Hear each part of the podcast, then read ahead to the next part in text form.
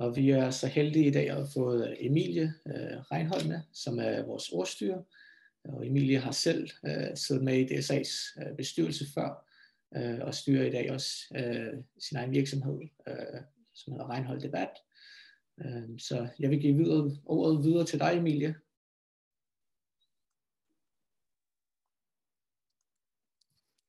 Ja, tak skal du have, Alexander. Jeg håber, jeg går godt igennem her, ellers må I sige til. Og tusind tak til DSA for at øh, lade mig moderere den her debat. Det har jeg glædet mig enormt meget til. Så fedt at se, at der stadigvæk er en hel del øh, deltagere med, selvom jeg allerede har siddet øh, bag kameraet her et, øh, et godt, eller bag skærmen hedder det, et godt stykke tid allerede. Det er, det er super sejt, og jeg skal gøre mit for at holde jeres opmærksomhed øh, den næste time. Det er jeg dog sikker på ikke bliver et problem med det mega fede øh, panel, vi har med i dag, og det vigtige dagsorden, vi har på programmet. Vi skal jo diskutere værdien af at studere i udlandet. Og øh, vores panelister, de bliver introduceret lige om lidt, men først vil jeg lige sætte rammerne op for debatten. Det er sådan, at vi skal igennem tre debatrunder. Øh, den første, øh, den har vi valgt at kalde, kan udlandet noget, som Danmark ikke kan? Den anden debatrunde, det er, kan der være nogle samfundsfordele af, at folk fra udlandet, øh, som folk fra udlandet bringer med hjem til Danmark. Og den tredje runde, der løfter vi os op på det helt høje plan og kigger på, øh, skal vi gøre mere for at få øh, flere danske unge til at studere i udlandet? Skal vi gøre det lettere? Og i så fald, hvad skal vi gøre? Så vi slutter af sådan konkret med at kigge på løsningerne. Ja, og til allersidst, så tager vi øh, de spørgsmål, der måtte være råd ind for jer i løbet af den næste times tid. Det er sådan, at I har mulighed for at stille spørgsmål i det, der hedder Q&A, som I kan se her nederst, øh, som I måske har brugt et par gange i løbet af, af det her år. Øhm, der har man både mulighed for selv at komme igennem og stille sit spørgsmål, så sørger DSA altså for at stille jer igennem, så kommer I igennem på lyd. Hvis I vil det, så skriver I lige det i starten af jeres spørgsmål, skriver jeg vil gerne selv stille mit spørgsmål, og hvad spørgsmålet så er. Ellers så skriver I, jeg vil gerne have Emilie moderatoren til at stille spørgsmålet, og så skriver jeg, hvad jeres spørgsmål er. Så er det sådan, at vi vælger de spørgsmål, der har fået flest likes undervejs. Øhm, så I kan simpelthen gå ind og like de forskellige spørgsmål, og så er det altså dem, der har fået flest likes, vi spørger. Ja, øhm, så gå endelig ind og benyt jer det. Godt. Og så skal jeg også lige huske at sige, at hvis man har nogle tekniske problemer eller andet undervejs, der ikke relaterer sig til debatten som sådan med spørgsmål, så foregår det altså i chatten her ved siden af, og der sidder rigtig mange gode folk fra DSA klar til at hjælpe jer. Og med de ord, så lad os ellers se at komme i gang. Jeg synes, vi skal have øh, præsenteret vores øh, fremragende panel, vi er heldige at have med i dag. Øhm, det er sådan, at I får lov til at præsentere jer selv, har vi jo aftalt. Der er fantastiske baggrundsbilleder der allerede, kan jeg se på, på panelet. Det er svært at leve op til her. Øhm, I må meget gerne sige, hvad I hedder, hvad I laver i dag, øh, hvor i udlandet I i sin tid øh, har studeret, og øh, hvorfor I lige valgt at, at studere på det universitet og det land.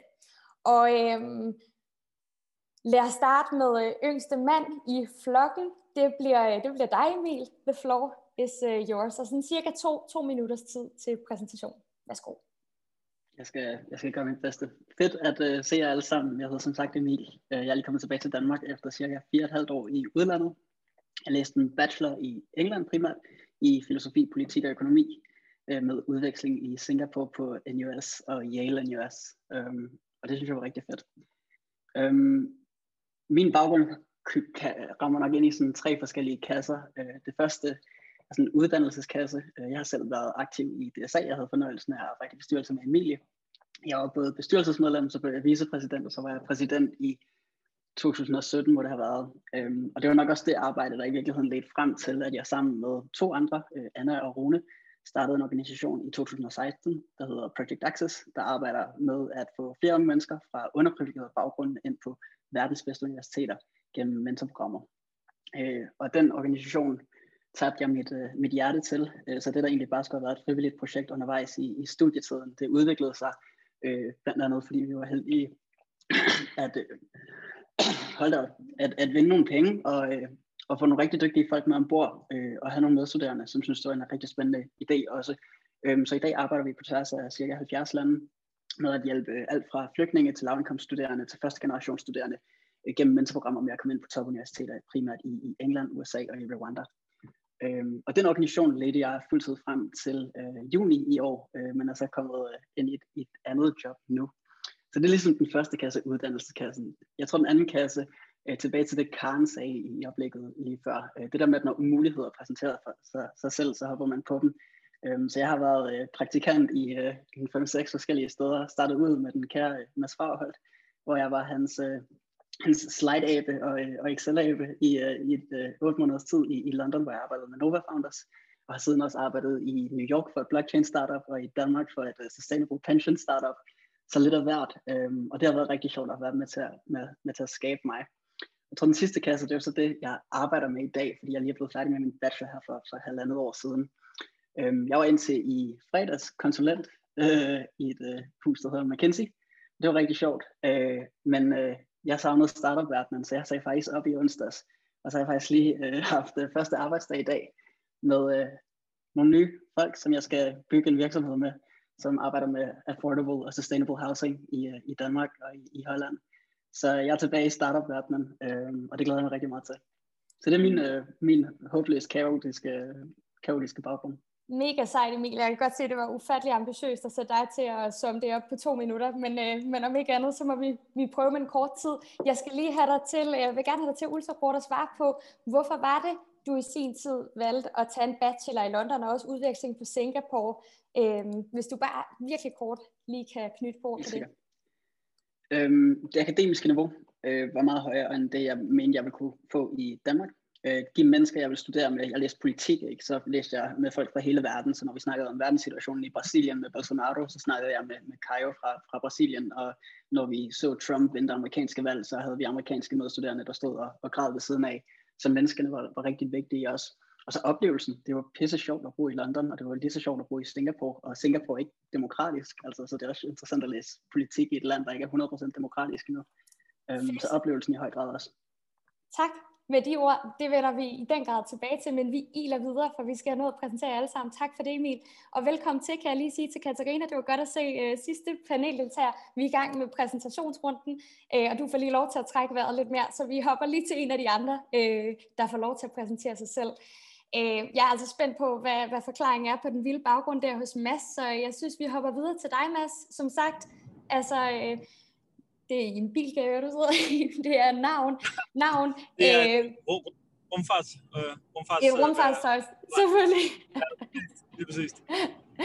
ja, du, er med, du er med på, hvad præsentationen indeholder. Altså navn, øh, hvad du laver i dag, hvor i udlandet du i sin tid har studeret, og hvorfor du lige valgte at studere der. Værsgo. Jamen, det er så fint. Mit navn er Mads Fagholdt. Øh, jeg er serieværksætter, tror jeg, man kalder det i dag har øh, 14 virksomheder øh, på tværs af Latinamerika, Europa og så tidligere i Asien, som vi har solgt. Og øh, mit liv handler om at bygge virksomheder. Og jeg læste i sin tid inde på CBS. Jeg fortjente ikke at komme ind, men jeg var så heldig, at på det tidspunkt, hvor jeg søgte ind på CBS, der skulle man ikke have noget gennemsnit. Og det havde jeg ikke rigtigt. Jeg havde et meget, meget ringe gennemsnit. Jeg havde et gennemsnit, men det var meget ringe. Og der var jeg så heldig, at på HL Almen skulle man ikke have noget gennemsnit. Og der endte så med at læse inden. Øh, synes det var spændende, synes det var sjovt. Øh, men jeg skulle sidde og starte på min kandidat, så stillede jeg spørgsmålet, eller fik spørgsmålet fra min stefar på det tidspunkt, der hedder, hvad er den bedste skole, du kunne læse på i verden? Og endte så med, i stedet for at læse en kandidat i Danmark, og søge ind og læse en MBA over på en skole, der hedder MIT, som ligger over i Boston. De har en, øh, en MBA-skole, der hedder Sloan School of Management, og var simpelthen så heldig at komme ind der og læse en MBA, fra da jeg var 21 til jeg var 23. Så var jeg en kort overgang, ligesom Emil øh, hos McKinsey. Jeg tror, det tog mig lidt længere tid at lære at tegne slides, end det har gjort ham. Øh, så jeg var lidt lang, langsommere om at, om at stoppe. Dejligt at høre, Emil øh, har taget skridtet videre. Jeg blev lidt ked af det, da han hoppede ind i McKinsey, for det er han for klog til. Men, øh, men, øh, men endte så med at være i McKinsey en kort overgang, og så har jeg hoppet ud på det her, man kan kalde det entreprenelle adventure, som vi har haft, hvor vi har boet rundt omkring i verden i 7 forskellige lande øh, og haft op til 3.000 medarbejdere, og har solgt tre virksomheder, og rejst til husmandskapital, og haft det pissehammer, det skæg med mennesker, der er helt fantastiske. Så, øh, så det var den, den korte version af mit liv. Øh, men ellers handler det egentlig om at, at, at bruge tid med fantastiske mennesker. Fedt. Det var dejligt konkret opsummeret til sidst, og så spændende. Jeg glæder mig til at høre flere af jeres øh, inputs her videre. Øhm, vi hopper videre til øh, næste levende billede her. Martin, som mig bekendt ikke har siddet i McKinsey. Nu skal vi se, om vi kan få lidt variation i, øh, i panelet her. Værsgo. Hej, ikke endnu. Øh, jeg, jeg, jeg hedder altså øh, Martin Holmberg, og jeg arbejder i Nationalbanken. Der har jeg gjort siden øh, 2013. Og de sidste, sidste fire år så har jeg været øh, leder for det team, der er ansvar for, for vores internationale relationer. Men jeg kan, kan vel sige, at jeg, jeg, kan, jeg er så seriebyråkrat øh, kan man sige. Øh, før jeg kom i, i banken, så arbejdede jeg i den øh, internationale valutafond, øh, IMF i Washington. Jeg har været øh, bistandsansvarlig på, på den svenske ambassade i, i Guatemala. Øh, jeg har arbejdet på øh, Europakommissionen i Bruxelles og så i det svenske finansministerium i en række år. Så øh, som I kan høre, så er der måske lidt en, lidt af en international tangent i, i karriereforløbet der. Mine øh, universitetsstudier de foretager i Lund i Sverige, øh, samt et år i, i Frankrig som Erasmus-student. Og det der med Frankrig, det ser ud til at være lidt et tema blandt de halvgamle øh, talere her i dag. Øh, Lund, det er jo så udlandet for, for de fleste af jer, men, men øh, som I sikkert kan høre, så, så er det ikke det for mig, fordi jeg er jo svensker, så det var helt naturligt for mig. Øh, som sådan har jeg altså ikke lige så meget erfaring af udlandsstudier, som, som flere af de andre taler her, men, men jeg har i vist omfang kompenseret med det efterfølgende, øh, med, med flere arbejdsrelaterede ophold i udlandet. Og så kan man sige, øh, så har jeg vel rejst ret meget. Jeg har vel været i op imod de 100 lande efterhånden. Det er måske lidt en anden historie. Det må man sige, du i hvert fald har, har kommenteret for. Hvis vi lige kan få dig til at knytte øh, kort kommentar til, hvorfor er det, du valgte at studere eksempelvis i, nu var Sverige lige til højre benet, som, som øh, med noget svensk i årene her, men, men Frankrig, et år i Frankrig, hvorfor valgte du lige at studere der? Det kan du tro. Øh, det, det, øh, det kedelige svar er, at det var faktisk en del, en første del af min uddannelse. Man skulle tage et semester i, i udlandet uh, som del af en international, uh, international economics degree. Men jeg tog så et, et år, så jeg gjorde som Karen, Karen sagde, uh, og tog lidt mere tid uh, derude. Uh, men grundlæggende så kommer det jo et andet sted fra. Altså det er jo noget, man man ønsker at gøre. Det er noget, man, man, man tror på, øh, at har mere værdi. Man har en interesse af, hvordan det fungerer ude i verden, øh, og, og, og vil komme derud. Jeg har også sådan et super stort sprog øh, interesse, så det, der var mange ting, der ligesom presser mig ud. Så det var ikke spørgsmål om, om hvorvidt, men om hvornår og hvorhen. Og med de ord, tak skal du have, Martin. Så hopper vi videre til rosin i pølsen her. Sidste mand i panelet, eller sidste dame er det jo i panelet. Det er godt. Øh, velkommen til, Katarina. Du må også tak, gerne Emilie. præsentere dig. Ja, tak. Jeg hedder Katarina Armitsbøl, og øh, nu er jeg herinde for Christiansborg, hvor jeg blev valgt som øh, medlem af Folkepartiet øh, til Folketinget sidste år i 2019. Og jeg stillede op i København, og øh, på en eller anden mirakuløs vis øh, kom jeg ind, fordi jeg havde fuldtidsjob, og så i Mærsk, og så var jeg i kommunalbestyrelsen, og jeg havde ingen penge, men en lånte mig en, en elcykel, og så gik jeg ellers i gang. Jeg fik kørt i hvert fald mange kilometer bag på den der elcykel. Men jeg vil køre mit, øh, min valgkampagne grønt. Det var meget min mærkesag.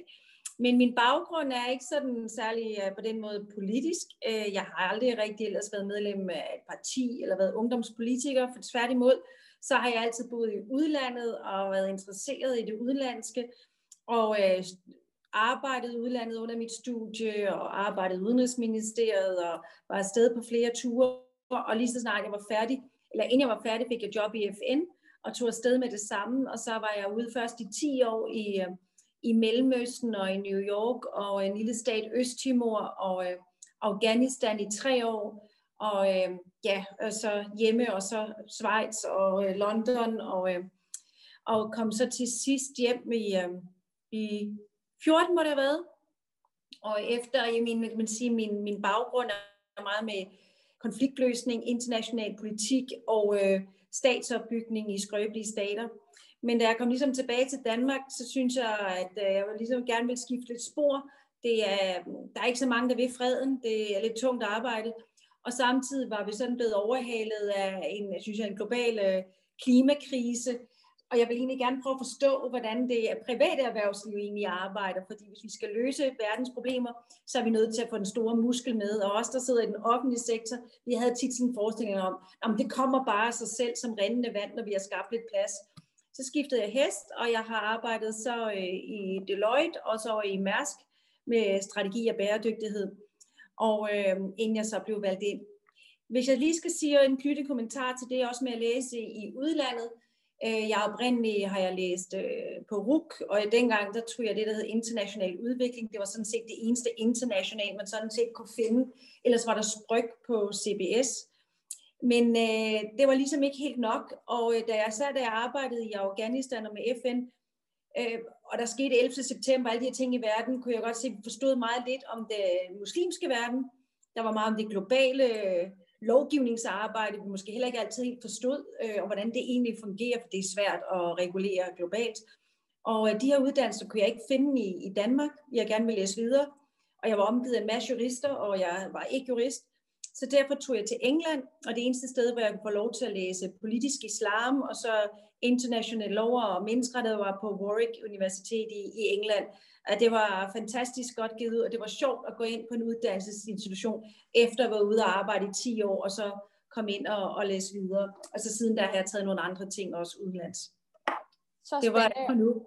Tak skal du og du får lov til at komme med mange flere ind på løbet af debatten, men også en, en spændende anden vinkel på det her til sidst i form af, at at det i hvert fald, man kan hente noget andet i udlandet, og der kan være begrænset med mulighed i Danmark, og, øh, og det er så en anden type uddannelse, man, der kan gøre, at man i hvert fald ender med at søge til udlandet.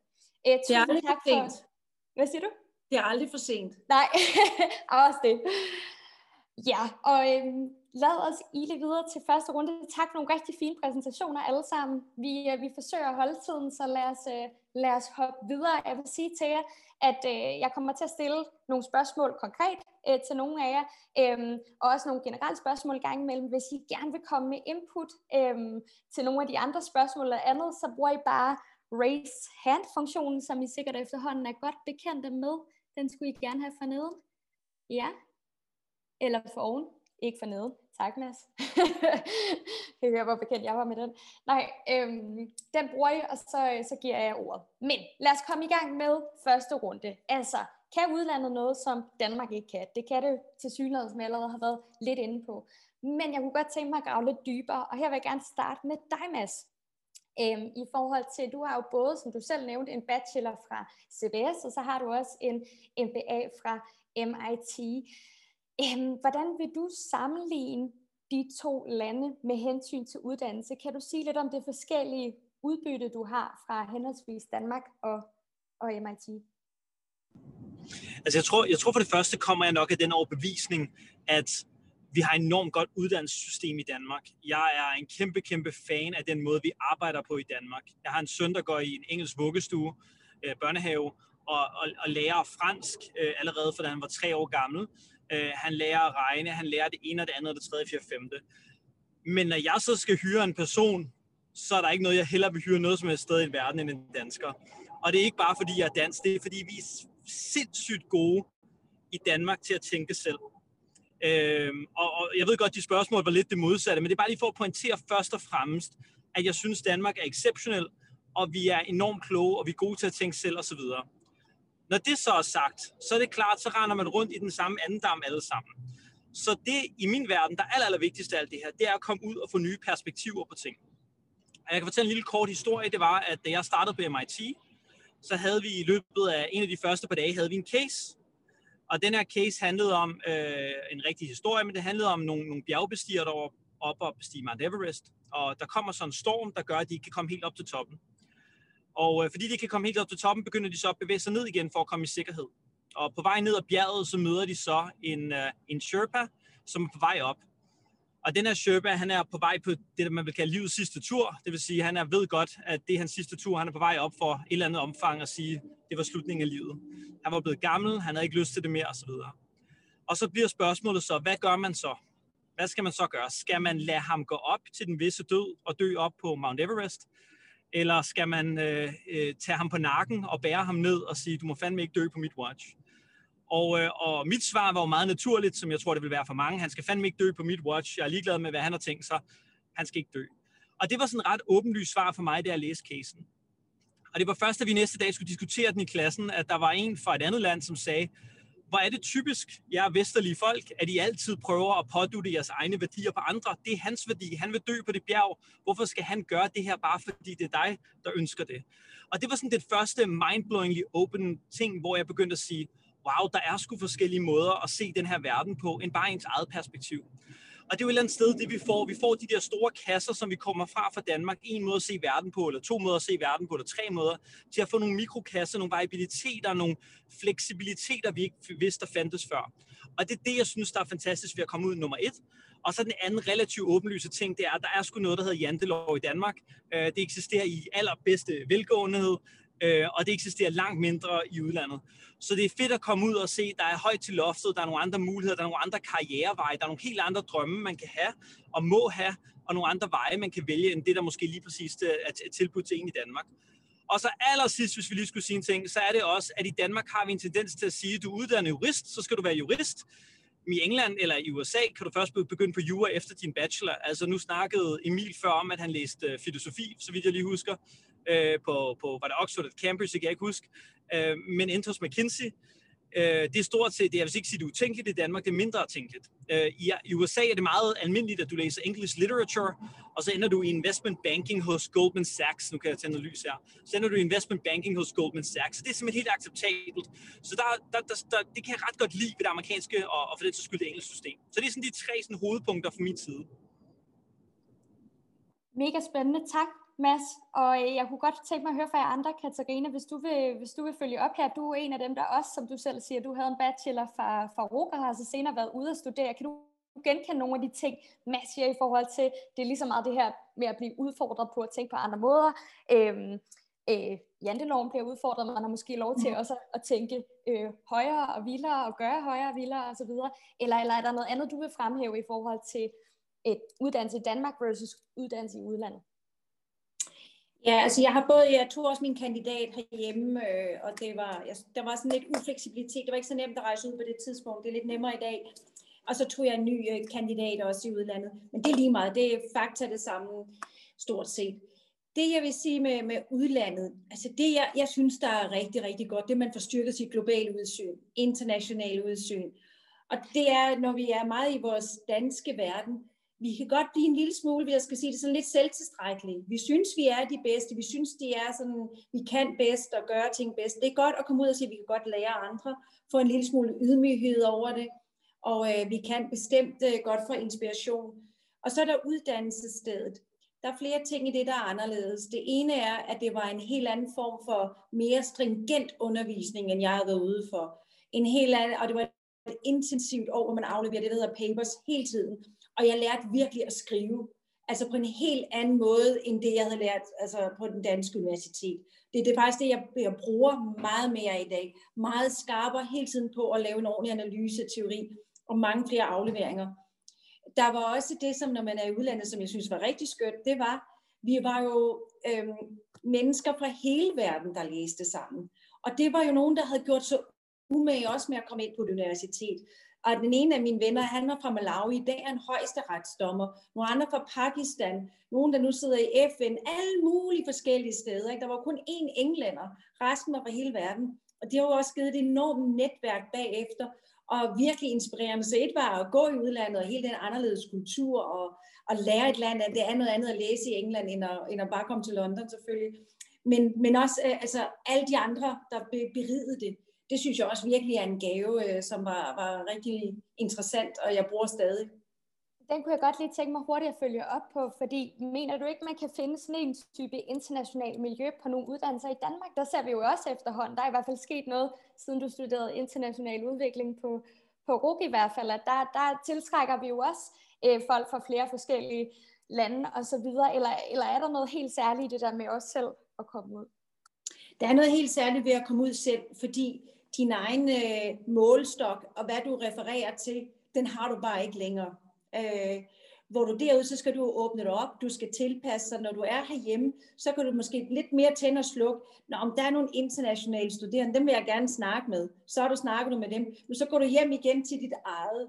Her har jo alle sammen også et socialt behov, og du er tvunget til at være være mere åben, og, og jeg tror også meget herhjemme, skal jeg jo ikke kunne sige, at jeg går ikke på en uddannelsesinstitution, men nu er jeg også uddannelser forskningsordfører, så jeg interesserer mig lidt for det, det er, øh, at de udlandske studerende også klumper selvfølgelig lidt sammen.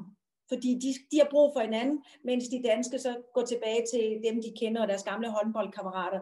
Vi er jo sådan lidt et lille foreningsland. Vi er alle sammen med en eller anden forening og kendt hinanden øh, i mindst 25 år, ellers er vi jo ikke rigtige venner. Og det er noget andet, når man læser i udlandet. Kan man godt blive venner på tre uger.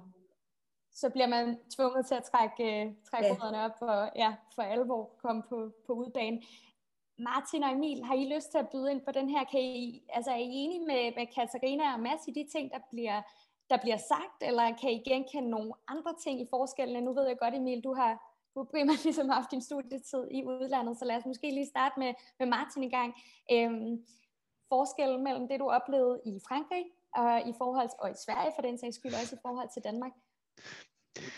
Øh, jeg beklager, men jeg, jeg har jo aldrig studeret i Danmark, så jeg skal jo ligesom ikke kloge mig på det helt Ej, relative her. Uh, men men uh, jeg kan jo som sådan sige, uh, jeg, vil, jeg vil gerne uh, knytte nogle ekstra ord til det, som, som Katarina lige sagde, at, at det handler jo om, uh, altså der, der har været rigtig mange, der har, har sat massvis med, med, med ord på, hvad merværdien kan være, kan være. Men hvis jeg kan bidrage med noget, så er det jo også en opfordring til at øh, altså, gå efter at maksimere det merværdi, fordi altså, hvis du er i udlandet, så selvfølgelig øh, så er der en forskel. Altså, du får en kant, du får en edge øh, af det her, og det er, det er noget, som vi, øh, vi kigger efter i Nationalbanken. Jeg kan vende tilbage til det også som, som arbejdsgiver. Men altså, det handler jo om at altså, gå efter en så dyb kulturel forståelse, som du kan i, i det land, du har taget til. Altså det lyder måske lidt hårdt, men, men altså brug mindre tid med, med de andre danske studenter og mere med, med det indlandske, når du, nu tager ud. Eller i hvert fald ikke andre ikke danskere. Og lær sproget så godt du kan, og dyrk sport med det lokale. Spil cricket i England, eller øh, hvis du kan, eller gå med i roklubben. Øh, altså prøv lokale traditioner og mad det, den slags, altså forstå de lokale politiske øh, hovedspørgsmål. Fordi, jeg, jeg stopper dig lige hurtigt her en gang, Mads, fordi nu siger du edge, altså at man får noget mere ja. kant. Hvad, hvad mener du med det? Jeg tror, der er mange, der har sat øh, ordet på øh, tidligere. Det, det handler jo om øh, at udlandsstudier på CV'et. Øh, for, altså hvis vi kigger på vores ans- ansøgere fra Danmark, så, så er det noget, som, som i dag, når vi kigger på det, så er det, det er noget, der virkelig gør os interesseret, mere interesseret. Uh, før var det måske, at det, det gjorde en lidt mere usikker, hvad er det for, hvad er værdien af det her. Men uh, og det er altså selvfølgelig er det forholdsvis nemt for os at vælge endnu en øh, uh, kendt politisk eller en kendt øgon. Uh, dem har vi rigtig mange af, og de er super dygtige, men for, for at skabe det der dynamiske og ligesom, uh, moderne organisation, så hjælper det også, at der, der er medarbejdere, der har andre perspektiver. Så vi kigger altså aktivt efter dem, og, og dem, der ikke er lige gået, uh, gået lige ud af land, landevejen. Så internationale studier er sådan en ting. Øh, øh, iværksætter kan også være en anden, øh, men så skal vi, øh, skal vi få to øh, kulturer til at hænge godt sammen der. Men, øh, men det er definitivt noget, der tiltrækker vores interesse. Det, det er den der edge, øh, taler om, eller kant øh, på kandidaterne. Øh, ja.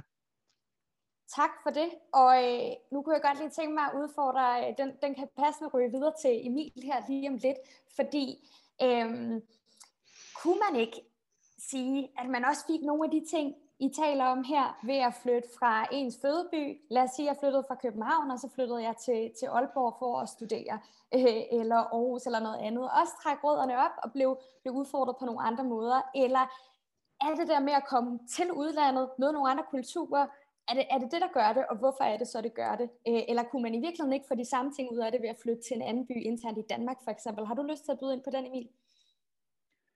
Jamen, jeg synes, Mads starter ud med at sige det helt rigtigt, at vi har et fantastisk uddannelsessystem i Danmark, og øh, vi får gode både akademiske uddannelser, folk har det sjovt undervejs, folk får gode venner, gode jobs. Øhm, så det er jo ikke fordi, at det, det er et dårligt startskud, den der gratis, ikke? Øhm, jeg tror, der er to ting i det for mig. Den ene ting, det er den, øh, som, som Katarina siger, det der med at gå 100% ind på det, og ikke have nogen fallback option, det, er, det tror jeg er en rigtig vigtig del af det, fordi du er simpelthen nødt til at indleve dig det. det jeg synes faktisk, det var relativt øh, ikke svært at få venner, men det var virkelig noget, man skulle investere i, når man tog til London. Fordi du skal forestille dig, at London er jo bare sådan en by, hvor der sker så mange ting.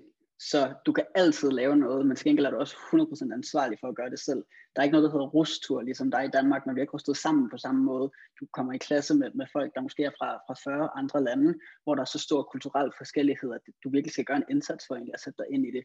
Og det tror jeg lærer dig noget, fordi det handler om altså sådan helt banal empati, ikke? at du skal kunne forstå andre mennesker, du skal forstå, hvordan de har lyst til at interagere med dig, øh, og den del tror jeg er rigtig vigtig, og den tror jeg ikke, man finder på samme måde, øh, fordi det jeg lidt hører i, i, i Katarinas øh, øh, sådan snak før, det er også lidt en opfordring til, til danskere, som er hjemme i Danmark, om at vi faktisk ikke er særlig gode, synes jeg altid, til at øh, være, være åbne over for andre kulturer.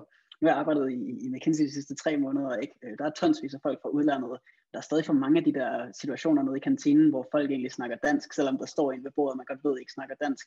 Øh, og det tror jeg er ret gennemgående.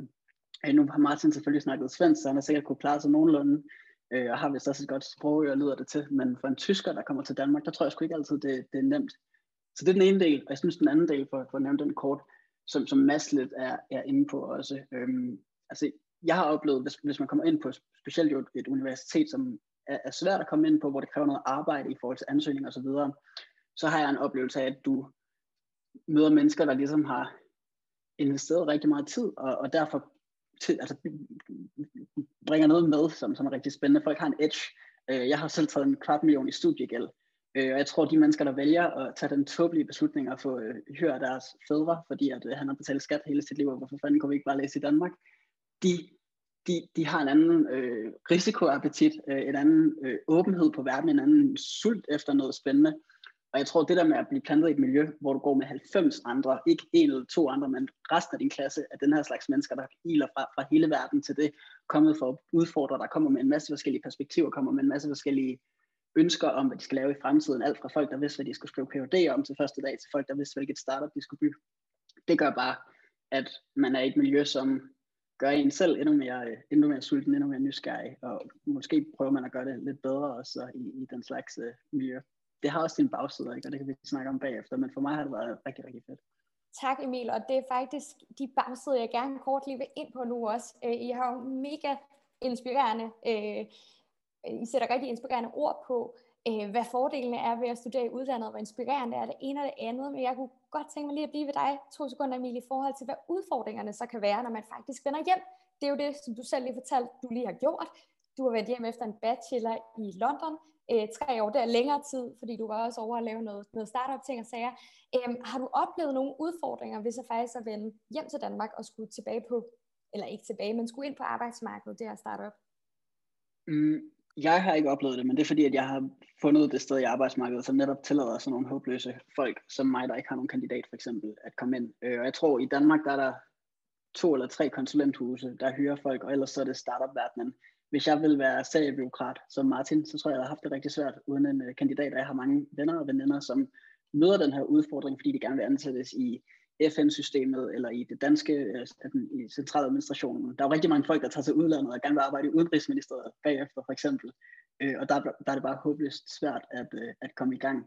Så det er ligesom den ene udfordring. Den anden det er jo det der med at læse videre i Danmark, øh, hvor der er specifikke uddannelser, statskundskab for eksempel, hvor jeg tror, der er visse fagkrav, jeg ikke vil op, opholde eller opfylde, selvom jeg har læst politik og økonomi på min, på min bachelor. Så jeg tror, humlen er nok øh, et i første omgang et, et arbejdsmarked, som ikke er et bachelorarbejdsmarked, men et kandidatarbejdsmarked, fordi det er gratis at læse i Danmark, så for i alverden skulle en virksomhed ansætte en, der har en bachelor udelukkende, når de kan få en kandidatuddannet typisk til den, til den samme pris. Også en lidt sådan gammeldags tilgang til, at folk, der kun har en bachelor, nok ikke helt kan finde ud af at tænke nu. Jeg tror netop den model, der er i England, hvor man kommer ud og arbejder nogle år, og så kommer måske tilbage på skolebænken bagefter, den synes jeg er enormt fed, og det lyder også til, som, som Katarina sagde tidligere, det der med at komme tilbage i en uddannelsessammenhæng, med noget erfaring i bagagen, det synes jeg er fantastisk.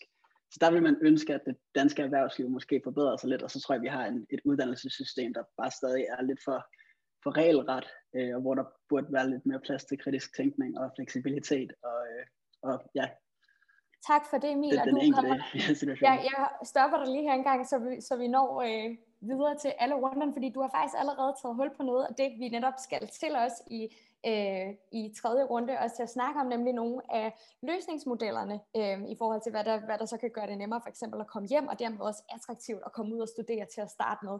Øh, Martin har også lidt været inde på det i forhold til, hvad man som virksomhedsleder øh, eller leder øh, i organisationer og virksomheder kan efterspørge, og det er faktisk også lidt det, vi skal videre til nu. Jeg skal lige være sikker på, Katarina, at du har fjernet din hånd nu, så den er ikke op længere. Det er godt. Yes, og jeg vil også lige opfordre dig at komme øh, noget spørgsmål allerede i øh, til øh, alle dem, vi har med ombord. Fortsæt endelig med at skrive øh, spørgsmål til vores panelister ind i Q&A undervejs. Og så fedt, at I stadig kan på derude. Godt. Vi skal videre til øh, anden runde, nemlig hvilke samfundsfordele kan der være ved at få folk hjem, der har studeret i udlandet, som vi jo allerede lidt har taget hul på. Og øh, ved du hvad, Martin, der får du lov til at fortsætte, for du var allerede så godt i gang før. Øhm, jeg kunne godt tænke mig at høre dig, når du sidder, du sidder netop som chef i den internationale afdeling i Nationalbanken. Øhm, når I sidder og skal vælge en ny kandidat, øh, kan I så se, at der er nogle andre kompetencer hos folk, der har været ude og studere? Øhm, og hvad er det i så fald for nogle kompetencer? Ja, jeg kan prøve. Uh, altså, jeg var jo øh, inde på det. Altså, nu skal vi som sådan sige, uh, Emil har, har som sådan ret i, at uh, der er nok forskelle på, på arbejdspladser og arbejdspladser. Jeg ønsker at kunne sige, at, at Nationalbanken var sådan i, helt op i forkanten til, til at, at være uh, ligesom bryde mod, mod normerne. Det er måske ikke vores uh, rolle i samfundet som sådan, men, men vi, er, vi har vi har ligesom en stødt stigende andel af vores ansatte, som har en eksamen fra udlandet. Så, så vi er åbne op. Det er dog fra, fra et ret lavt niveau, øh, skal, skal anerkendes. Så der er fortsat meget fokus på, på øh, det normale spor. Dog det der med at have et udlandsophold et år eller, eller sådan noget, det er noget, der, der giver en kant, der giver en edge. Og det ligger jo som sådan i det, det kan ligge i det akademiske, det kan ligge i det sproglige, men som, øh, som, som jeg tror, det var Hanne, der talte, tidligere talte om, så handler det måske mere om de der bløde ting, øh, som, som er en bedre kulturel forståelse af interkulturel kompetence, som giver lidt andre perspektiver og en større åbenhed for, at ting kan gøres anderledes og, og alligevel godt, eller, eller faktisk bedre. Så har du det i bagaget, så er det jo det er også sandsynligt, at du bliver bedre til at netværke og skabe gode relationer. Det er jo helt centrale evner i et videnssamfund og en vidensorganisation som, som vores. Øh, på, på det helt personlige plan, så, så mærker jeg jo, altså til daglig i den, de interaktioner, jeg har internationalt, at det har haft en sådan tydelig mere værdi, at jeg har de erfaringer, jeg har fra udlandet, og ikke bare fra en, en enkelt kultur, øh, når det kommer til netværk og forstå de andre og de andres positioner. Øh, så så det, det er enormt, enormt vigtigt. Tak, det giver, det giver rigtig god mening. Mads, jeg kunne godt tænke mig for dig til også at, at komme ind på den her øh, når du sidder og, øh, lidt på det samme spørgsmål faktisk, nemlig når du sidder og skal vælge nye kandidater, øh, kan du så også se et mønster i, i hvad skal man sige, karakteristika eller kompetencer fra, øh, for de folk, der har, har været en tur i udlandet og studere, og er det nogle af de samme ting, som, som Martin fremhæver her? Altså, jeg, jeg, der, der er utvivlet som, altså, øh, der er en ting af de kompetencer, man får. Det andet er det positive selection bias, der er i de mennesker, der har lyst til at studere i udlandet. Altså, der, der er ingen tvivl om, at, at der er gode dansk og dårlige danske medarbejdere, men jeg plejer at sige, når jeg hiver folk den anden vej, altså hiver dem fra Danmark til London for at arbejde sammen med os, by the way, typisk kun med en bachelor, øh, jamen, øh, men, men så er der ingen tvivl om, at hvis du er dansk, og du har lyst til at rykke til London, og lyst til at være en del af Londons arbejdskultur, jamen så er, du en, så er der en positiv selection bias, på de folk, de er i gennemsnit mere som de er i gennemsnit mere ambitiøse end en gennemsnitsperson, der eksisterer i Danmark, er vores empiriske sådan øh, overbevisning. På samme måde, hvis man har lyst til at lave det arbejde, det er, der ligger i at læse udlandet, det er der, jeg mener, den første store challenge kommer.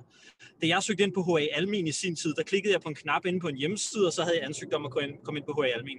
Da jeg skulle ansøge om at komme ind på MIT, skulle jeg rejse over, besøge skoler, jeg skulle øh, tage en GMAT et par gange for at få den rigtige score, jeg skulle tage en, en, en, en, en TOEFL-test, eller hvad fanden det hedder, jeg skulle skrive øh, øh fire essays, jeg skulle netværke mig til at sikre, at der var nogle mennesker inde på skolen, der anbefalede mig. Og i hele den proces er der både en positiv selection bias igen i, hvad er det for nogle mennesker, der gider at lave det arbejde, og gider at tage det initiativ og det første omgang, tænker på at rejse til udlandet, men også det menneske, man bliver, når man laver alt det. Når det så er sagt, og det var også derfor, nu prøver jeg at raise hånden der tidligere, når det så er sagt, så er der en ting, man skal være opmærksom på, som jeg synes er negativt ved udlandet, når det kommer til bachelor versus Danmark. Og det er det ikke særlig normalt, man arbejder, mens man læser en bachelor. Der er rigtig mange folk i Danmark, der går ud og arbejder 25, 20, 30 timer. Jeg arbejdede selv 37 timer om ugen ved siden af min bachelor på, på CBS. Det kan du ikke i udlandet. Der er øh, mødepligt i England for eksempel på uddannelser. Øh, det er ikke særlig normalt at hyre folk ind. Så der skal man være opmærksom på, at altså, man også går glip af, hvis man læser en bachelor i udlandet, den der arbejds øh, mulighed, som danskere får, og den mulighed for faktisk allerede at få ret meget erhvervserfaring, mens man er i gang. Øhm, men altså en, en, en positiv selection bias de folk, der kommer ud rigtig meget læring, de har fået et nyt perspektiv, de har tænkt større, de har fået en masse af de fordele, jeg snakker om i starten, dog med den undtagelse af, at de potentielt har manglet faktisk noget arbejdserfaring, som man ellers har i Danmark. Man kan dog komme udenom det ved at være lige så aktiv, som Emil har været, jeg ved, har været i, øh, i England, og lave så mange ting ved siden af, så kan man få en masse erfaring den vej. Men det kræver noget mere, og det er ikke lige så normalt.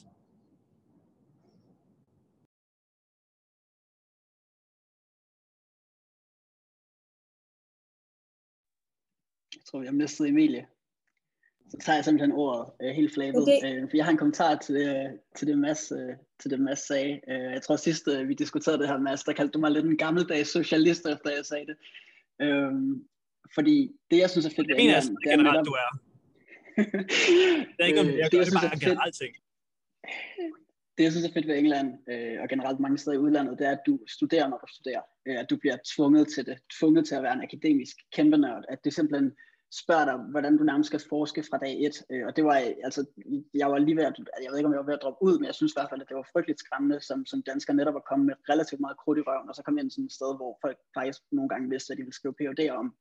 Øh, men det er noget af det, som jeg tror gjorde, at jeg flyttede mig mest som person. Øh, så jeg kan godt lide ideen om, at man arbejder samtidig med, at man studerer. Jeg tror, det er vigtigt, at det går lidt hånd i hånd. Men jeg synes, den engelske model, hvor du har fire måneder sommerferie til at lave praktikker på i din, din sommerferie, den er meget bedre, fordi så er der altså også altså otte måneder om året, hvor du fokuserer på at blive akademisk dygtig. Og det er noget af det, som, som jeg, jeg savner mest i det danske uddannelsessystem. Øhm, men det er nok smag og behag i virkeligheden, så det er ikke sikkert, at det, det er håbløst at, at, at er, er, er mod masse pointe. Jeg synes, det er vigtigt at kombinere arbejde og uddannelse også. Øh, men, men jeg savner nogle gange den der akademiske nysgerrighed på, på de, altså blandt, blandt mine, mine danske venner. Øh, måske specielt dem ja. ude, på, øh, ude på CBS. Øh. Jeg vil jeg måske lige følge med. Må jeg følge mig op der på det, hvad, hvad I har sagt? Jeg er meget enig med, hvad I har sagt. Øhm, jeg synes også, det er, fordi når vi, vores studier herhjemme ikke er så intensive, som de er i udlandet, så giver det også, altså, så har man også lyst til at lave noget andet. Når man kun har seks timers forelæsning om ugen, og så okay, noget at læse, men alligevel, altså, så kan man sagtens begynde at finde på andre idéer ved siden af. Og det er også godt at, at arbejde, men jeg synes på, det vil være bedre i hvert fald på ens bachelor, at der er mere ro på det, så man kommer ind og får den der evne til at fordybe sig og kunne forstå, hvad ens, det er altså fagligheden egentlig er og så bruge sin anden tid til at, og, øh, at arbejde, men også give muligheden for, og der har vi jo indført det, der hedder en erhvervskandidatuddannelse som eksperiment, at du kan bedre gå ind, og så har du ud og arbejde efter, efter din bachelor, og så har du stadig garanti for at komme ind og læse. Men det kræver også, at vi har et, et erhvervsliv, men også en offentlig sektor, som vi hyrer bachelorer. Fordi det er bare nemt herhjemme bare, at bare tage en kandidat fordi øh, der ikke er så mange bachelorer, og bachelorer skulle ikke bare ende med at arbejde på en café, altså al respekt for det, men så skulle de jo kunne bruge deres uddannelse bedre. Og så i forhold til det med at komme hjem, altså generelt, så, så er der lidt for meget måske dansk målstok over, hvad man har læst af danske referencer. Jeg synes, det, det er jo ikke sådan lige at finde en 1, 2, 3 løsning på, men det kræver altså en anden åbenhed. Jeg kender også rigtig mange, som kom hjem fra udlandet efter mange års jobs, og jeg var også selv chef og havde, jeg ved ikke hvor mange øh, mennesker under mig, 150 200 millioner dollars i min portefølje og andet. Så kommer man hjem, og så bliver man sat ind som nærmest yngste fuldmægtig igen, og skal du få lov til at arbejde op. Altså den der erfaring, man har udefra, den bliver bare ikke konverteret. Altså, og det er ikke noget med en til en, men det er sådan noget 1 til 15, altså til at starte med. Og det, det kan jo også godt give sådan demotivering lidt til at tage ud, fordi man tænker, hvis jeg vil hjem, så får jeg jo ikke så meget ud af det igen. Ikke mere end to ja. år, ellers så, ja.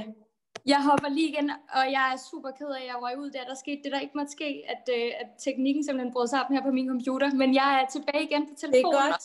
Vi klarede os, vi forsøgte. Hvor, hvor selvkørende I er i, i debatten. Jeg bliver helt overflødig her. Øh, vi skynder os videre til sidste runde. Den jeg, jeg, vil gerne, jeg, jeg, jeg, vil gerne lige, jeg vil gerne lige knytte en kommentar til det inden. Altså, jeg tror, det er ret vigtigt, at folk gør op med sig selv, hvad de, kan du høre mig? Yes. Godt. Jeg vil bare lige knytte en kommentar til det sidste. Jeg tror, det er vigtigt, at folk finder ud af, hvad de gerne vil have ud af et udlandsophold. Øhm, der øh, er, er i min verden to ting, du kan få ud af det. Du kan få nogle skills, du kan lære nogle ting, eller du kan blive et vis form for menneske. Og det tror jeg er lige meget, om det er et udlandsophold, eller det er at studere i Danmark. Og, og, og der hvor at jeg tror Emil og, øh, og, og jeg er, er lidt uenige, det er, at øh, hvis du skal fordybe dig i noget emne, så er der ingen tvivl om at læse og fokusere på den engelske måde er bedre. Hvis livet handler om skills, så er det rigtigt. Jeg tror bare, at livet handler om personlighed. Det handler om det menneske, man bliver. Og når man på CBS arbejder, for eksempel, og læser samtidig, så udvikler man sig i min erfaring langt mere som menneske, fordi man bliver udfordret på en allokering af sin tid for eksempel. Man bliver ramt på forskellige dele af sin personlighed. Og derfor ser jeg også, at folk oplever, oplever vi, at folk vokser meget, meget mere. Jeg kan bare lige give et kort eksempel på det. Vi har en stilling, som hedder Talent Associate hos os, hvor at vi har nogle mennesker, der arbejder med rekruttering. Og i den stilling har man enormt meget frihed. Man arbejder faktisk som sin egen chef. Man er ude og finde de næste ledere, vi skal bruge. Og der havde vi en dansk person i den rolle, og vi har en engelsk person i den rolle. Og danskeren, han synes, det er den fedeste rolle, fordi man har sindssygt meget frihed, men man bliver også nødt til at manage den frihed. Man er sin egen CEO, man skal have styr på tingene. Den anden, han øh, kom fra Oxford University og sagde op efter to måneder, fordi han havde, han ikke havde en chef. Han var ikke vant til den den øh, svære udfordring, der ligger for danske studerende, typisk i Danmark, i at holde styr på et kæreste, holde styr på et personligt liv, holde styr på en skole og holde styr på en 30 timers arbejdsuge. Derudover så oplever jeg typisk ikke, at man lærer at blive verdensmester i noget ved kun at gøre. Man lærer det ved at lære, gøre for coaching. Så rigtig mange mennesker, hvis man tager businessvejen ind på CBS, får enormt meget ud af, at de de lærer noget på CBS, og næste dag sidder de ude i en kapitalfond, eller i McKinsey i deres studiejob, og så bruger de det, de har lige har lært. Der er mm. ikke særlig mange områder, hvor det er godt at sætte sig ned og lære i fem år, uden at komme ud og gøre. Men så jeg, jeg tror, det er meget afhængigt. Vil man være akademisk ekspert, eller vil man være verdensmester på erhvervslivet? Og det, det, det er jo super interessant, øh, og det, at det, jeg skal bare lige forstå, det highlighter du i forhold til, at det er faktisk noget, der fungerer rimelig godt ved den danske kultur. Øh, altså det her med, at man kan have flere bolde i luften, netop både det at balancere et studiejob og øh, tage et fuldtidsstudie, samtidig som man måske kunne lære noget af i udlandet, eller det er i hvert fald ikke det samme, man får, hvis, ja, man, hvis Emil har taget ja, Emil, jeg, jeg, jeg ved, ikke, jeg ved ikke, om du var derinde, da Emil netop sagde, at han kunne godt lide, og det har Emilia, Emilia jeg har haft den samtale før, han kunne godt lide den engelske model, som er færre, hvor man får lov til at læse i 8-9 måneder fast, uden de forstyrrelser af arbejde, og så har man så en, en sommer, hvor man kan lave praktik, hvorimod jeg mener, mm. at det menneske, man bliver, er at balancere de udfordringer, er for os at rekruttere folk langt mere interessant. Vi kan godt lide folk, der har kunnet træffe de svære valg, er at balancere flere forskellige ting, fordi sådan er erhvervslivet. Erhvervslivet er en balance mellem mange forskellige ting. Tak, og øh, med de ord, så når vi simpelthen til, øh, det var rigtig godt at få det på plads, og det var også godt at få lidt mere debat ind, fordi ellers sidder vi jo bare enige alle sammen. så det var godt at få, få flere nuancer med i hvert fald også. Øhm, tak for det. Tiden er simpelthen løbet med os øh, som forventet. Til sidst kunne jeg godt lige tænke mig at få jeres bud, og det bliver relativt kort, inden vi skal øh, komme til spørgsmål fra publikum på, øhm, hvad vi kan gøre fremadrettet, øh, for at det bliver nemmere at komme til udlandet og studere og vende tilbage igen øh, til Danmark. Øh, for eksempel, skal vi gøre mere for, at det bliver, det bliver nemmere? Øhm, og her vil jeg gerne lige starte med at smide en statistik på bordet. 12 procent af de danske studerende tager i dag på udveksling ifølge OECD. Det er langt under det mål, vi har sat os på de 20 procent inden 2020, ifølge det, vi har forpligtet os til i Bologna-processen, som det hedder. Øhm, det er en samtale gensidigt mellem medlemslande i EU om, det skal være nemmere at flytte sig på tværs af, af grænser og studere. Øhm, til sammenligning, der tager 22 procent af de finske studerende ud, og 14 procent af de svenske studerende tager på udveksling. Hvad kan vi gøre for at, og, øh, for det første, er det, et, er det et problem, og hvis det er, jamen hvad skal vi så gøre for at få, for at få banket Danmark op mod de 20 procent? Kan du øh, starte med at give et bud på det, Katarina? Og det bliver relativt kort, To minutter. Ja, jeg synes, vi skal satse på en målsætning om 20 procent.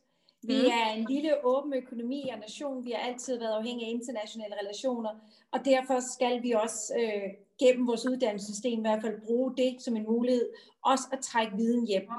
For noget helt konkret, der er sådan ret banalt, men det er sådan noget med vores karakter, karakterskala, som man nu ser på skal laves op der er det bare enormt vigtigt, at den bliver ved med at være internationalt konvertibel, så det er nemt at komme ud, men også nemt at komme hjem og få merit overført, hvad man skal, øh, hvad, hvad man har brugt det til. Så tror jeg også, det er ret vigtigt, at vi får styrket vores sproglige øh, fagligheder, så vi også kommer lidt bredere ud og læser. Og vi ser bare en nedgang både i antallet af sproglige lærer, der kan simpelthen tilbyde uddannelser, men også have det, kunne vi godt tilbyde det mere i kombination, så man havde måske lidt den gamle spryg på CBS, altså så man ikke læser, skal ind for at læse fransk, for så skal man læse og være gymnasielærer, men man kan have det mere som nogle fag på tværs af studien, for det er altså rigtig godt, at vi får styrket vores sprogkundskaber. Der er heller ikke ret mange unge i dag, der kan tale tysk. Og tysk er en vigtig handelsnation. Så jeg synes altså, det er også noget, vi skal ligesom prøve at se på. Det er vores sproglige færdigheder også. Og jeg det var to ting herfra. lige opfølgende kort. Øh, er det så noget, du arbejder for konkret øh, hos det konservative? Altså øh, for eksempel, nogle af de her ting, du, du selv har nævnt. Øh, er det noget, du kan arbejde for som, som folketingspolitiker i dag? Det er noget, jeg, ja, præcis, jeg sidder konkret med. Ja. Det er godt. Det kommer vi, øh, det, det glæder vi os til at følge med i hvert fald.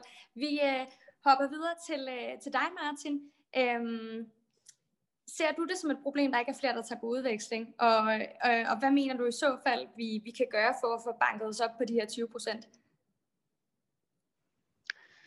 Jeg tror definitivt, øh, at ambitionen om at komme op på niveauer, som for eksempel det finske, er det helt rigtige. Sverige øh, har siden et par år en, en internationaliseringsstrategi, hvor de prøver, det er sådan et byråkratsvar, men uh, det kan I forvente, men uh, hvor, der, hvor der er et, uh, hvor man prøver at, at komme op på det finske niveau, og man kigger igennem, hvordan ser systemet ud for, for altså ASU-systemet, hvor er der problemer med, uh, hvordan kan man skabe incitamenter for det, er der ting, øh, man kan gøre mere sådan, øh, jamen, hvordan kan man, kan man, kan man få folk, øh, få studerende i større omfang komme ud.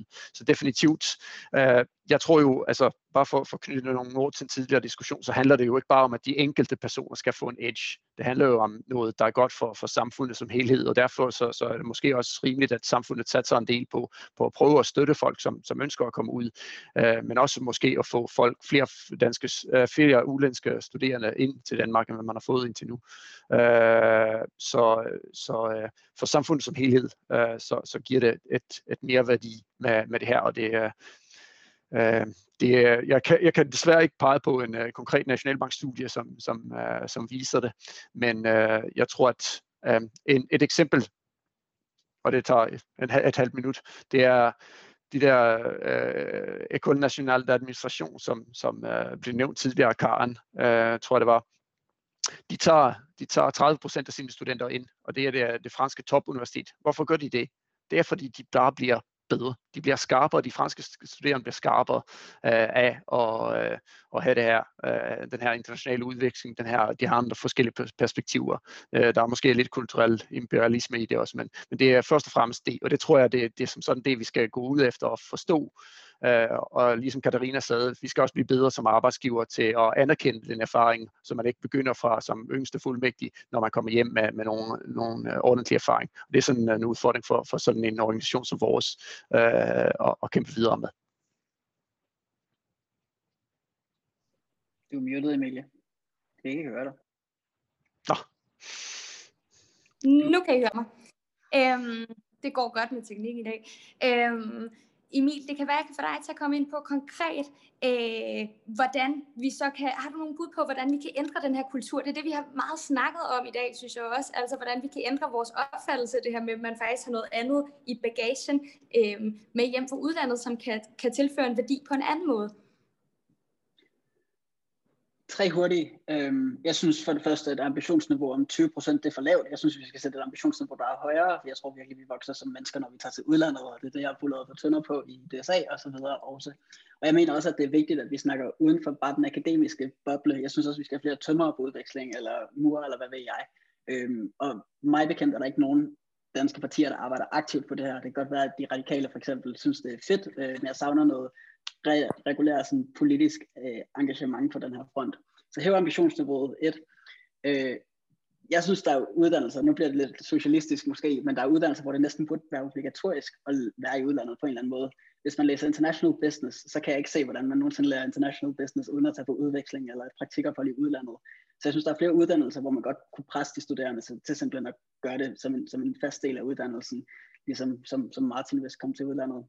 Og så synes jeg, at den sidste del, det er, at de danske studievejledere og generelt også de danske universiteter, de er gode til at holde de studerende i Danmark, og de skulle ikke så fanens inspirerende altid. Øh, da jeg gik op til min egen studievejleder på Middelfart Gymnasium, og sagde, at jeg ville til udlandet, så synes hun, at det lød lidt svært, om jeg ikke bare kunne tage til København i stedet for.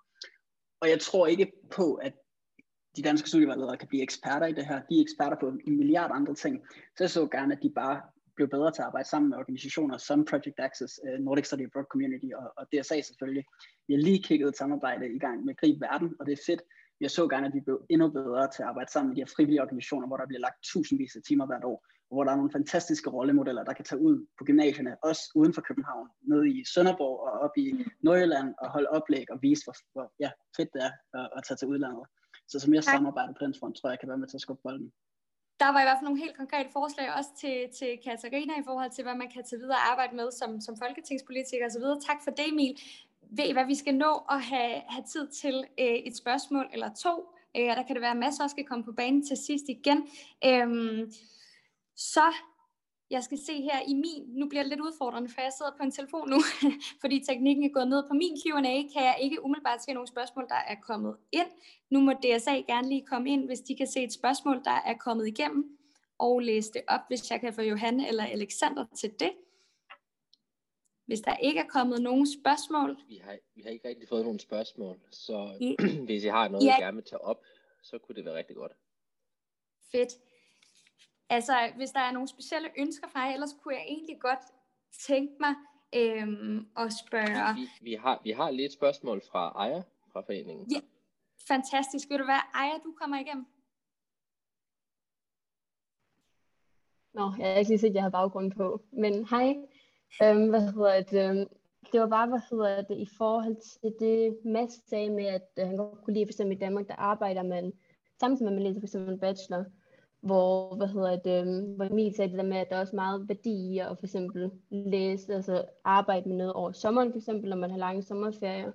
Det eneste, jeg tænkte på, det var, kunne man ikke samtidig få, hvad hedder det, de værdier, man får i at mange bolde i luften, for eksempel, ved at i løbet af semester, så er der mange, der laver fritidsaktiviteter, for eksempel med organisationer, eller hvad hedder det, med skolen, eller med, hvad hedder det, velgørenhedsorganisationer også er det ikke lidt de samme kompetencer, man får i at gøre det, som man ville gøre, hvis man for eksempel havde et arbejde, hvor man tjener penge? Må jeg tage den? Ja. Er der nogen bestemte, der til at svare på det spørgsmål? Ej, skal jeg lige høre. Nej, jeg er bare nysgerrig. nysgerrig, ja. I byder ind. Jeg synes jo, at jeg rammer den spot on her. Øhm, og jeg ved godt, at jeg er min egen antitese, fordi jeg har arbejdet meget undervejs i min studietid, men det er også noget, det jeg, jeg ærger mig over. Øhm, vi har tre til fem år til at, til at læse i, typisk, øh, medmindre man, man begynder på, på uddannelse nummer to. Øh, og så får vi altså 50 år måske til at arbejde bagefter. Så det der med bare at blive bedre til at have det sjovt, og så netop altså bygge nogle af de samme kompetencer, som Mads nævner, det er jeg helt enig med ham i, at det er vigtigt. Men når jeg tog på, på Kings, ikke, så tror jeg, der var 250 forskellige societies, man kunne blive en del af. Øh, og så synes jeg, det er federe, at man lægger nogle frivillige timer. Øh, og lære nogle andre mennesker at kende, men så også har det sjovt at drikke nogle bajer, mens man øh, studerer eller tager ud og oplever London og whatever, ser musicals eller hvad man er til. Øhm, så har man sommeren til at arbejde og kan få et rigtigt job, hvor man kan arbejde fuldtid i, i et internship setting. Øhm, og ellers kan man, kan man arbejde altså 50 år bagefter. Så ved jeg godt, at det er et håbløst jobmarked, hvor man er nødt til at have et uh, øh, CV, hvor man allerede har 10 års erfaring, når man graduater. Øhm, men jeg tror og håber på, at vi lige så stille i gang med at omstille os på, at, at man godt må studere, når man studerer, og så bygge de her kompetencer øh, på, på, på en anden måde. Jeg synes, Ejas øh, idé om netop at bruge mere tid i frivillige, den er fantastisk. Tak Emil. Jeg synes, jeg næsten Mads skal have lov til at komme ind og kommentere på den her til sidst. Vi kan lige nå det. Så jeg er, øh, jeg er enig i, at jeg synes, der er mange måder at få øh, de kompetencer på.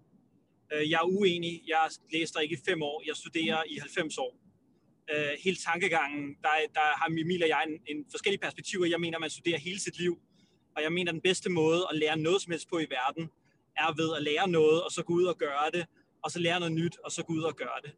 Jeg kan ikke studere på golfskole i fem år, og sidde med Tiger Woods fem år i træk, og så blive verdens bedste golfspiller. Jeg bliver verdens bedste golfspiller, fordi jeg får noget at vide, så gå ud og gør det, så får noget coaching. Og derfor mener jeg ikke, at universitetet, og det tror jeg jo netop er fejlen for mange folk, det er, universitetet er et sted, hvor vi lærer. Research viser jo netop, at folk ikke bliver bedre i deres karriere, men det er jo netop, fordi de approacher det på den måde. De siger, nu er jeg færdig med universitetet, nu har jeg lært.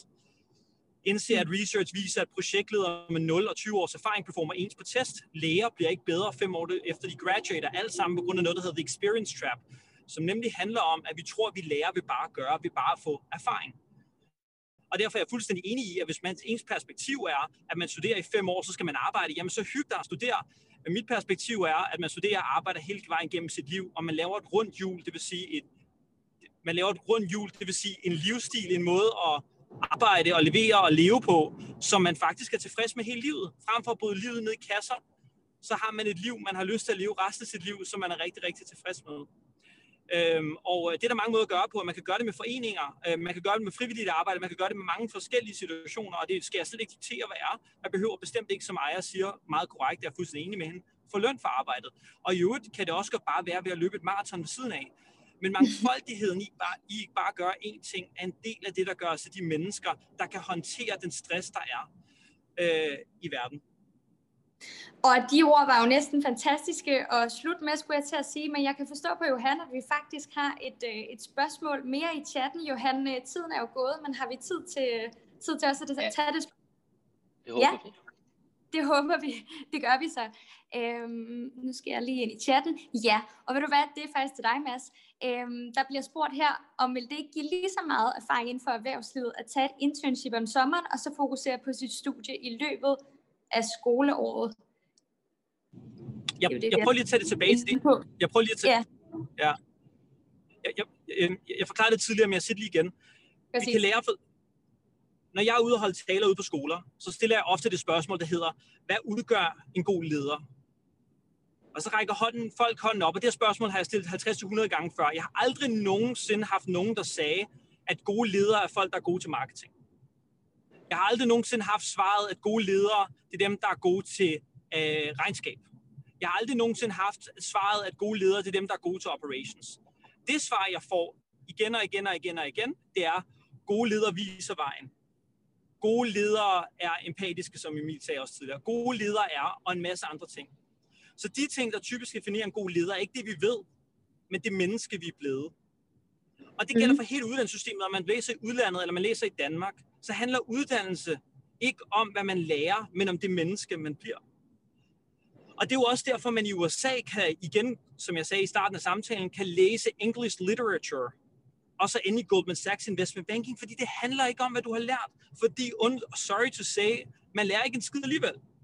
Man kan så lidt af det, man skal kunne. Det eneste, man kan, når man kommer ud af en skole i min verden, det er det menneske, man er blevet. Og det er mm. derfor, vi hyrer folk for hvilken som helst uddannelse. Jeg er ligeglad med, hvad du har læst. Jeg er interesseret i de mennesker, du er blevet. Og det menneske, mener jeg, man bliver bedre i forhold til den kontekst, vi lever i, som er hele tiden trade-offs mellem forskellige projekter og tid og energi. Bliver du mere og mere, du bliver udfordret i løbet af din skoletid. Og det er nemt at gå i skole hver dag og bare læse. Det er nemt at sætte sig ned i læsesalen. Det er nemt at gøre det samme. Det, der bliver svært, det er, når man så samtidig starter en organisation. Når man samtidig rejser til New York hver anden weekend, fordi man har fået en kæreste. Når man vælger at lave et projekt i Afrika sammen med nogen og rejse ned og redde en landsby. Det er de ting, mm. der udfordrer os, og der gør os til det menneske. Men det kræver, at man køber ind i min thesis, der er, at universitetet handler ikke om, hvad man lærer, men om det menneske, man bliver. Fordi gør man ikke det, så er det klart, så er det meget bedre at tjene bare at sætte sig og læse i læsesalen i fem år. Tak. Men det og mener der... der er rigeligt af i Danmark. Det er der rigeligt af i Danmark. Katarina, du har øh, hånden op, for jeg er videre af min gode kollega her for DSA, for det kan jeg ikke se på, øh, på min skærm her øh, på mobilen. Øhm, vil du komme ind og kommentere ja. på det her? Jeg ja, men jeg vil ja. gerne lige kommentere på det, fordi selvfølgelig er det jo en livslang læring, og det er jo også, vi begynder at se nu på, at vi skal ændre nogle af vores uddannelsesressourcer på, at vi bruger 90 procent på, det, på uddannelserne, i, på, i, man er i fem år, og så har vi 5% til resten af livet, fordi sådan som det er, kommer vi til, og så er de unge altså kommer til at både skifte job og faglighed mange gange. Men for det jeg sagt, så vil jeg også gerne lige forsvare det, der hedder fagligheden. Fordi på en, en uddannelse, så er der selvfølgelig et dannelseselement, men der er også en fag, faglighed, man er nødt til at have på plads. Og der er nogle grundsten i det. Og det man, hvis du skal være læge, så skal du også en vis form for anatomi. Hvis du skal ind og være international rådgiver, så skal du altså også kunne en del jura og forskellige ting, og du skal kunne være op på niveau, også med dem, du øh, arbejder sammen med internationalt. Der må jeg sige nogle gange, når man har stået over for folk, der har læst mange steder i verden, de er saft sus med dygtige. Så der er en vis faglighed, Men så, og så har vi jo forskellige måder at lære på. Nogle lærer mellem teori og praksis, og det er den vekselvirkning. Og det er der rigtig mange, der gør. Det er også den måde, man har skiftet til sit uddannelsessystem på i Schweiz. Der synes jeg, vi kan lære rigtig meget af det, og de ligger top 3 i verden på innovation. Så det kan også noget. Men jeg tror ikke bare, vi kan sige, at, at uh, universiteter, det er ikke der, hvor vi lærer noget. Det handler om, hvad for en projektudvikling vi gør. For så kan man ligesom bare have en, en uddannelse, hvor vi kører det virtuelt, og så kan man gå ind og, og plukke sin, uh, sin forelæsning, man gerne vil have, og så ellers lave tusindvis af projekter ved siden af. Men det er jo faktisk det, det man gør i USA, to be honest. Men det er jo det, man gør i USA, fordi i USA er det fuldstændig underordnet, hvad du læser din bachelor. Ja, så hele det amerikanske system også... snakker mod det, du Nej, ja, men de får jo også forskellige typer af faglighed. Du får filosofi, du får en forskellig grundsten, du så kan bygge ovenpå. Fordi på en uddannelsesinstitution lærer du jo nogle redskaber til at tilegne dig viden, til at reflektere over Præcis, men det er det menneske, du bliver. Men det er jo det, er det menneske, du bliver, det er ikke fagligheden. Hvis jeg lige må tale færdig, Mads, og det er jo nogle fagligheder, ja, du skal Du er vant til politik, du kan godt klare lidt diskussion. Og så kan man jo først derfra tage det videre. Ja, og jeg synes, der er en vigtig grund til også det der med at kunne give en mulighed for at fordybe sig. Mens herhjemme er der også mange, der læser eller arbejder simpelthen bare for at tjene nogle penge, for at leve et andet form for liv. Det hvis man kan have det faglige kobling i det, det er jo det, der er det gode. Og det kunne vi også gøre noget mere i, ved at vi har mere projektorienterede former, ved at kunne rejse mere ud. Det er klart, har man noget i en uddannelse ved i, så skulle man også have en bedre mulighed for at tage ud. Så jeg synes, der er mange gode ting at tænke nytænkning på, men jeg tror ikke, det er sådan, at vi bare kan skrotte vores universitetsuddannelse. Men det tror jeg ikke, det er helt det, du siger, Mads. Men jeg tror, Nej. det er vigtigt, at vi tænker i, at der er nogle grundsten, der skal på plads, og så skal det omsættes også. Og med de ord, så med respekt for, for folks tid, og øh, ikke mindst panelisterne og jer, der har siddet og fulgt med hele dagen. Øh, jeg, vil, jeg har så mange opfølgende spørgsmål til jer, og vi kunne fortsætte med at tage den her debat, men øh, vi kan jo give hinanden håndslag på, det gør vi en anden god dag. Øh, for nu vil jeg rigtig gerne sige tusind, tusind tak for, øh, til panelisterne. Hvis I lige kan unmute, og så give jer selv og hinanden og publikum en hånd, så vi bare lige får, øh, får lidt stemning ind. for jer til det. Alle dem, der ikke kører bil. Det var en kæmpe fornøjelse at møde jer alle sammen, og tak for god styring, Emilie. Jo, tak, og tusind tak i lige måde for selv at støtte det, det, det beklager jeg, og jeg håber, jeg møder jer en anden god dag. Tak til panelisterne, øh, tak til, ja, tak til panelisterne, tak til DSA for at arrangere det hele, og til jer, der sidder fuldt med derude. Øhm, herfra er der ikke mere at sige, end øh, lad os forsøge at holde verden så åben, som vi kan, øh, og lære hele livet. Øh, ja, og øh, så må I passe rigtig godt på hinanden og have en glædelig jul. Jeg siger, siger tak for nu, og så giver jeg ordet videre til, øh, til Alexander fra, fra DSA, som vil lukke af. Tak. Ja, tusind tak for det, og tak til alle jer panelister, der var med her til debatten. Enormt spændende at høre fra jer. Og jeg håber, at alle jer, som har deltaget i dag, har lært noget, om ikke andet er blevet inspireret, øh, om ikke andet også har lært, at der er mange, øh, mange grunde til at rejse ud. Øh, og står I på vej ud, øh, må I endelig række ud. Øh, det tror jeg, der er mange, der kan ikke øh, godkende til, at det er rigtig godt at række ud og, og bruge de ressourcer, der findes, som Emil også nævnte tidligere. Der er Project Access, NSAC, Danish Students Abroad og selv. Øh, og, og, og det er enorm, en enorm hjælp at kunne, kunne finde øh, og, og, og hjælpe en på vej til sin udlandsstudier. Øh, så endelig, endelig overvej det. Og, og hvis I ønsker øh, nogle af jeres studievejledere, som lytter med, eller elever, som går på, øh, går på gymnasier, ønsker at få DSA ud til at holde nogle af de oplæg, som Emil også nævnte med, øh, som vil være en god løsning til at få flere til udlandet, så må I endelig også række ud til, til DSA. Ja, så her til sidst vil jeg bare sige tusind tak for, for at I vil deltage. Det var enormt øh, fedt at se så mange her øh, online i, i, i coronatider. Øh, vi ønsker jer alt det bedste øh, her i juletiden, og håber at se jer øh, ude i verden, når det engang bliver muligt igen på et tidspunkt. Tusind tak herfra.